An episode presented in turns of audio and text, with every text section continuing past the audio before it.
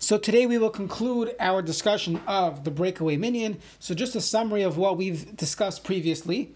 That number one, there's a concept of bereith am hadras melech that you want to have as many people in the shul as possible, and by breaking away, you you will remove the bereith am. So we mentioned that if it's a mitzvah to build a new shul, there's no problem. Additionally, there was a discussion that perhaps your tefillah is nishmas, your tefillah is heard and accepted better when you're davening with a larger minyan.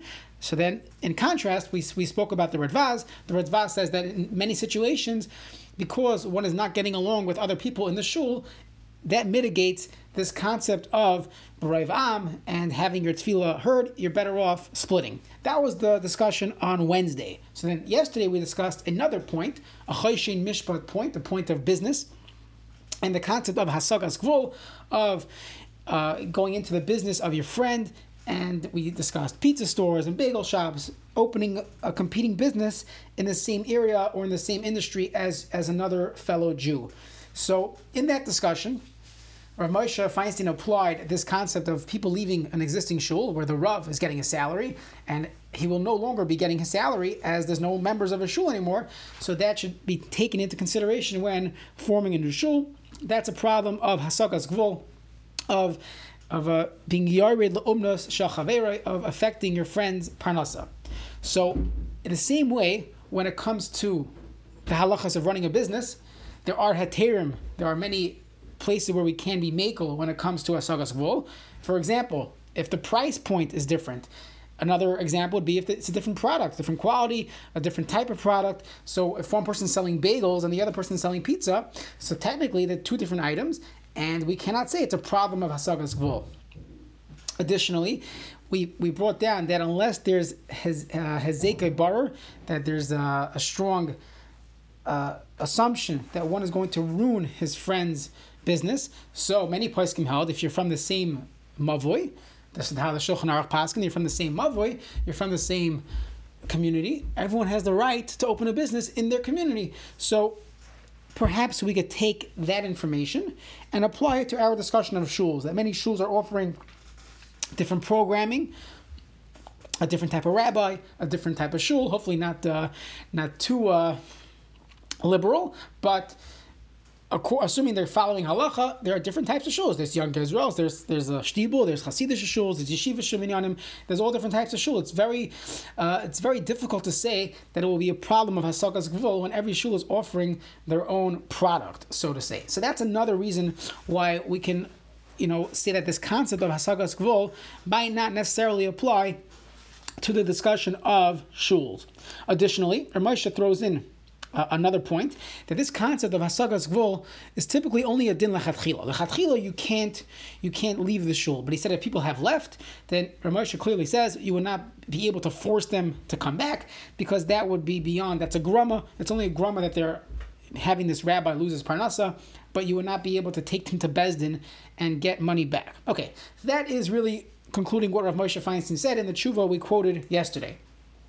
Rav Asher Weiss in Chelek Gimel in Simon Hey, he has a few more points here. He says, number one, it is not so simple that there's a prohibition upon people, customers, telling them where to shop. Meaning, let's say someone else opens a competing restaurant on the same block as the original restaurant.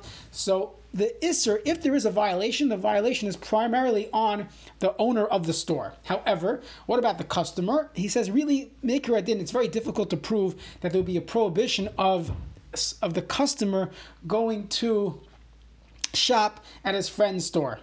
You're, you're, you're, you're, a, uh, you're a consumer. You could purchase bagels wherever you want. We cannot tell you you are forced to purchase bagels at a certain place. And therefore, he says when it comes to shuls, everyone wants to daven wherever they want to daven. So you, you can't force a, a, a, the, the customer to daven at a specific place. That's number one. He says, and even if you argue, the Pischei Choshen, written by Rav Yaakov Bloy, it's a 10 volume sefer on on Mishpat, he argues and this he says, no, that you're you're aiding and abetting someone doing you know uh, activity that is that is wrong. So one should not uh, go to that store that's violating Hasagas Gvul, assuming there is a violation. None of that term apply, so one should not shop there. But he says here, here is different.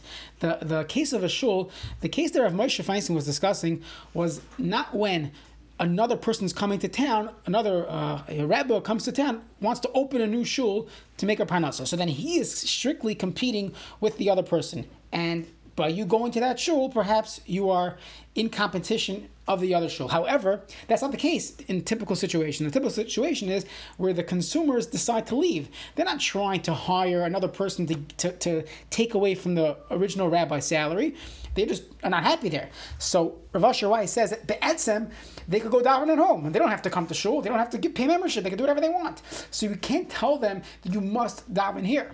So they're not going with the mindset of of ruining the rabbi's parnasa, of ruining someone else's livelihood and competing with that livelihood, the, the, salary of their future rabbi, whenever that comes, is not even part of the cheshbon, and therefore, Rav Asher says he doesn't see why Rav Moshe Feinstein's uh, application would apply here. Additionally, even if you want to find the most machmir situation, most chumradik situation of asagas gvol, we said as long as there's no hezeka, as long as it's not going to be bari hezeka, as long as it's not for sure going to damage this person's parnasa, he'll still have parnasa. So then it is difficult to, to say there's an isser of hasagas gvol. Okay, now there are a few other considerations where Moshe Feinstein writes in his other tshuvas. One of them was about the social hall of renting out some type of dance club as a shul for the Yomim Noraim, and he has another tshuva where he talks about the shuls in Scranton. So he says a few more things. He says, first of all, there's a tremendous, according to the Rivash, there's a mitzvah deraisa of building a new shul, and that's very important. Then he says one of the benefits of that would be that more people will be able to daven based on location, based on, you know, some shuls are more inclusive. So you'll have more people coming to shul during the week on Shabbos. The more shuls we have, the more kvayt shemaim it will be. That's another thing to consider. The third thing Rav Moshe says, he reiterates the point of the Radvaz, that machlekes is terrible. And if they're fighting already, so machlekes is not something we, we, should, um, we should approve of, and therefore usually it's better to just split. Then he throws in another chiddush that perhaps this concept of beroiv am hadras melach, maybe that's only when an individual has to decide which shul they should daven in. Someone goes on vacation, he's in uh, he's in Florida, he wakes up in the morning, there are two shuls, assuming there's two shuls within the same walking distance, and he wants to decide which shul should I daven in. So again, assuming the nusach hatfil is the same and the coffee is the same, his question is which shul should I daven in. So then he should pick, he should choose the shul that has more congregants because Barav Am Hadras Melach. But however, when it comes to a tzibor, let's say you have a minyan, you have a minyan in your in, in, your in your neighborhood. Do they all have to get up and daven in the, in the large shul, or no? Once they have a minyan, perhaps they don't have a din of Barav Am. They are already have their own tefillah tefillah b'tzibor. It's only the yachid, the individual, who's choosing where to go. So then he has to to. Uh, give significance to Barai But perhaps when a tzibur already has a shul, as you see, nobody. In, in, most cities, they don't have one shul. There's many shuls. Why don't we say that everybody's davening in the, in the large shul Barai Am?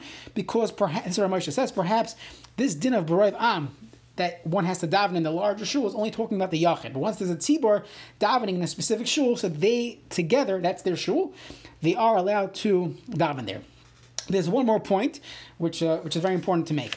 If you look at the Gemara when it discusses the concept of Hasagas Gvul, so the Gemara again, Baba Basra, Chaf Aleph and Beis on the bottom, it says Umoidi Rav Huna, Rav Huna, who's the big machmir on the Isra of Hasagas Gvul, he says Mikre Dardiki when it comes to children, uh, someone who teaches children, if another person wants to come and open a yeshiva, open a koilel in town, you are not allowed to be ma'akivim, even according to Ravuna. Ravuna is the big machmir on Hasagas Gvul. When it comes to mikri dardike, we are not allowed to uh, uh, be ma'akiv them from opening up a new a new yeshiva. Why? The Gemara asks why. So you look on Chav Beis and Aleph. The Gemara says kinas soifrim tar bechachma. Having competition when it comes to uh, teaching Torah, tar bechachma, it in- increases the chachma. Why? Because school A could say, hey, look, our children finished this amount of Torah. And school B has pressure to also live up to the standard. So the more competition we have in Torah, that outweighs this concept of, of Hasagas Gvul.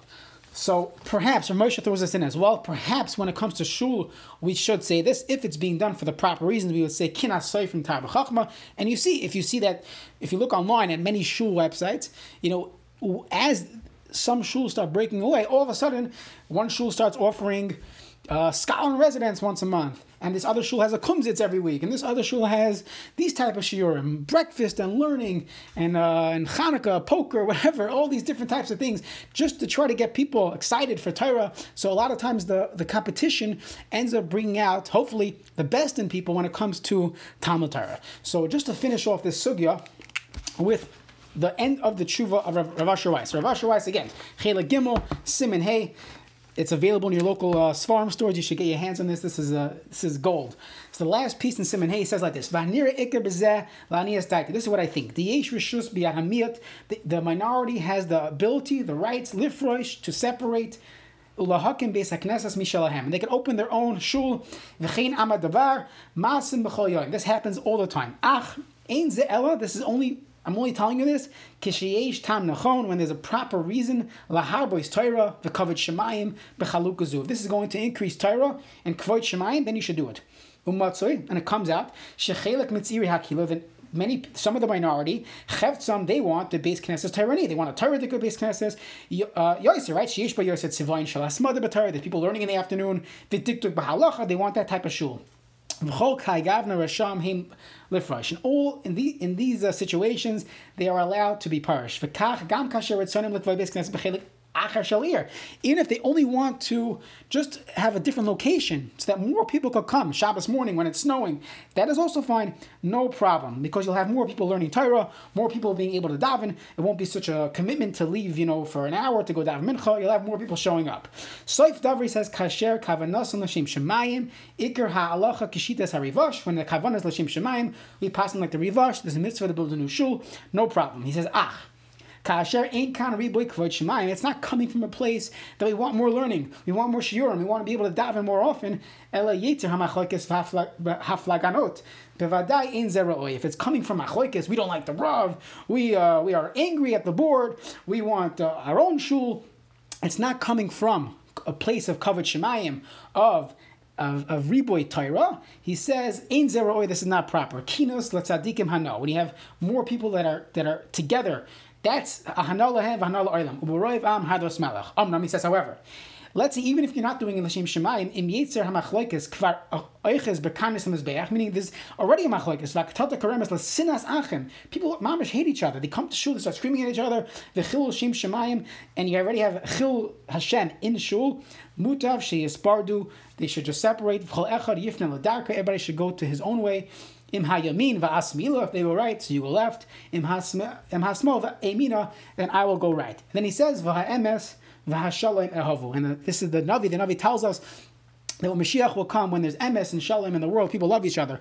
So again, it really goes back. We go back to the drawing board when it comes to splitting from an existing shul. There's so many different factors to consider, but one always has to ask themselves the big question, the question is why? Why are people doing it? If it's L'Shem Shemayim, so look, we have halachic sources that perhaps it's a good thing. If it's not L'Shem Shemayim, so there's all these considerations that we should not be pushing this agenda. On the other hand, if it's already terrible, where you have no choice, so there's a concept of gerushin, there's a concept of divorce. At some point, there is a need to break away. So always, always ask, uh, you know, ask why we're doing this, and from that we can, you know, get insight into our into the proper decision to be made. So Hashem, next week we'll move on with Chayei Adam. We'll head to Klal Yud Ches, and we'll get on to back into the halachas of the Siddur of davening as we continue our 12 minute, now 14 minute halacha share.